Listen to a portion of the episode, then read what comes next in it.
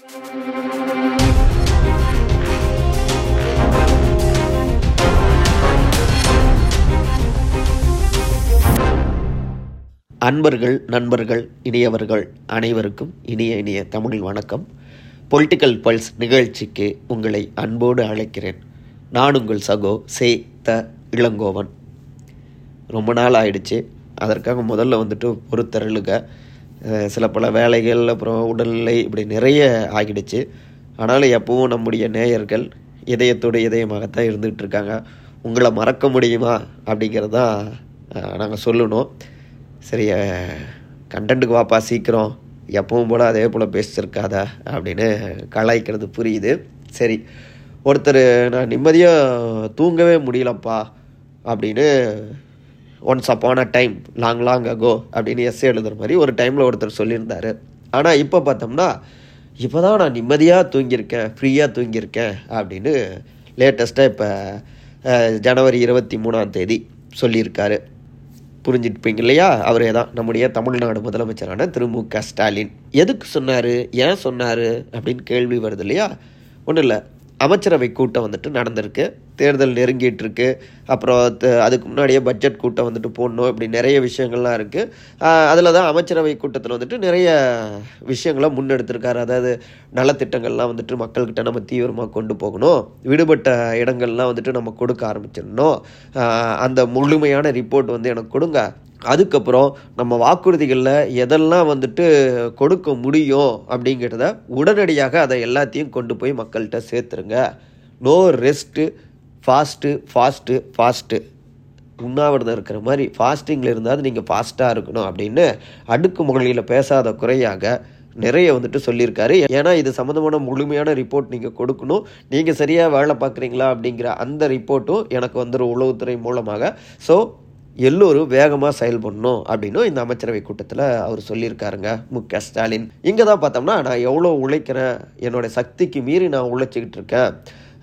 என்னுடைய மன ரீதியாக நான் சந்தோஷமாக இருந்தேன்னா அது என்னுடைய உடல்நிலைக்கும் வந்துட்டு நல்லதாகவே இருக்கும். அந்த வகையில் ரொம்ப நாள் கழித்து நான் இப்போ தான் நிம்மதியாக தூங்கியிருக்கேன் ஃப்ரீயாக இருக்கேன் தூங்கியிருக்கேன். அதுக்கு காரணம் இளைஞர் அணி மாநாடு சக்ஸஸ் அப்படின்னு அவர் சொல்லியிருந்தார்.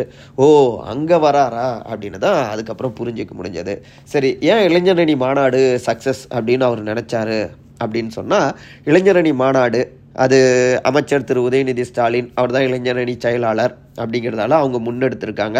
மாநில உரிமைகளை மீட்கக்கூடிய ஒரு மாநாடு அப்படின்னு சொல்லப்பட்டாலும் மகன் உதயநிதி ஸ்டாலின் அவரை முன்னிலைப்படுத்தக்கூடிய அதை அதற்காக உருவாக்கின ஒரு மாநாடு தான் இது அப்படின்னு எதிர்க்கட்சிகள்லாம் தெரிவிக்கிறாங்க. அதனால தான் இது ஒரு குடும்ப ஆட்சியுடைய மாநாடு அப்படின்லாம் பாஜக உள்ளிட்ட பல்வேறு கட்சிகளும் விமர்சிக்கிறாங்க. இல்லைங்க நாங்கள் குடும்பம் குடும்பமாக வந்து மக்களுக்காக உழைக்கக்கூடிய ஒரு கழகம் அப்படின்னு திமுகவினர்லாம் வந்துட்டு பதிலடியை கொடுத்துட்டு இருக்காங்க அதையெல்லாம் கடந்து உதயநிதி ஸ்டாலினை இன்னும் அகில இந்திய அளவில் அவருடைய இமேஜை உயர்த்தணும். இந்த மாநாடு ஒரு வெற்றிகரமான மாநாடாக மாறும் பொழுது அது உதயநிதி ஸ்டாலினுடைய அரசியல் எதிர்காலத்துக்கு உதவிகரமாக இருக்கும் அப்படிங்கிறது மு க ஸ்டாலினுடைய ஒரு கணக்காக இருந்தது. இது ஒன்று இரண்டாவதாக மேற்கு மண்டலம் வீக்காக இருந்துச்சு. அங்கே அமைச்சர் திரு. செந்தில் பாலாஜி அவர் வந்து பொறுப்புக்கு போட்டிருந்தாங்க. ஆனால் அவரும் இப்போ புழல் சிறையில் இருக்கார். கொஞ்சம் வளர்ந்து வந்த மேற்கு மண்டலம் மறுபடியும் வீக்காக வந்துட்டு மாற தொடங்கிடுச்சு. ஏற்கனவே திமுக ஆளுங்கட்சியாக இருந்தாலும் மேற்கு மண்டலத்தை பொறுத்த வரைக்கும் அவங்க வந்துட்டு ஒரு தோற்ற ஒரு கழகமாகத்தான் இருந்துகிட்டு இருக்காங்க. ஸோ இரண்டாயிரத்தி இருபத்தி நாலில் நாற்பதுக்கு நாற்பது வெள்ளனும் இரண்டாயிரத்தி இருபத்தி ஆறில் மேற்கு மண்டலத்தில் வலிமையான ஒரு வெற்றியை பெறணும் திமுக அப்படின்னு ஸ்கெட்ச் போட்டாங்க. அந்த இடத்துல தான் ஒரு நிழல் முதல்வர் போல உதயநிதி ஸ்டாலினை அங்கே கொண்டு வந்து அந்த மாநாட்டை சேலத்தில் வந்துட்டு நடத்தியிருக்காங்க. இது இரண்டு.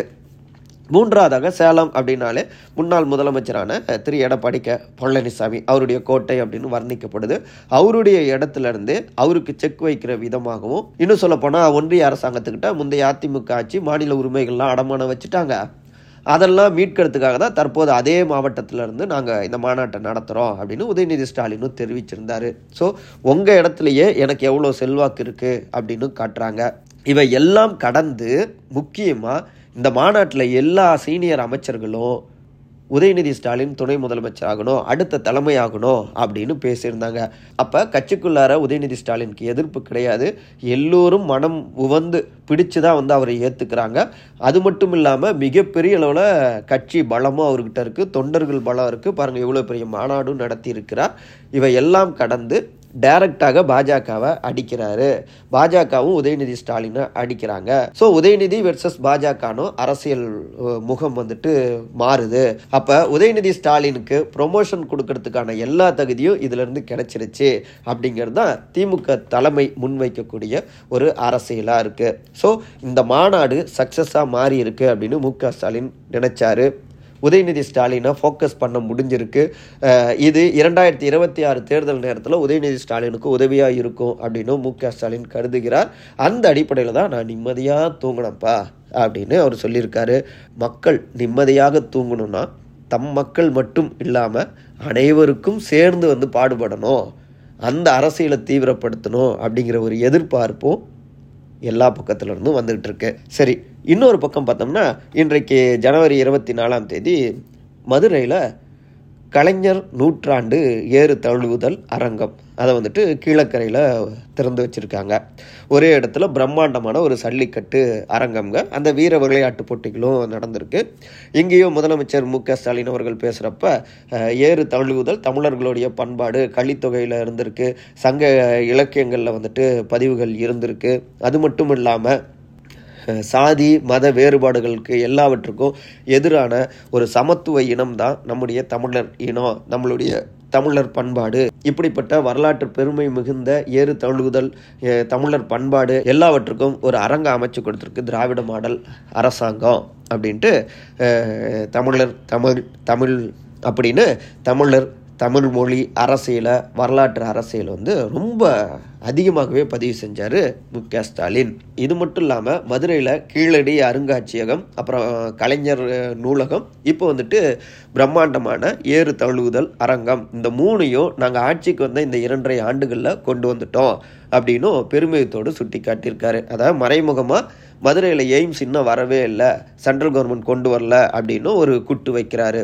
ஸோ தேர்தல் நெருங்கும் நேரத்தில் ஒரு பக்கம் அமைச்சர்களை வந்துட்டு தீவிரமாக நலத்திட்டங்களை கொண்டு போங்க அப்படின்னு முடுக்கி விடுறாரு வேகம் காட்ட சொல்கிறாரு ஏன்னா தேர்தல் நேரத்தில் மக்களுக்கு இயல்பாகவே ஒரு எதிர்ப்புணர்வு இருக்கும். ஆட்சி மீது அது எதிரான வாக்குகளாக போயிடக்கூடாது.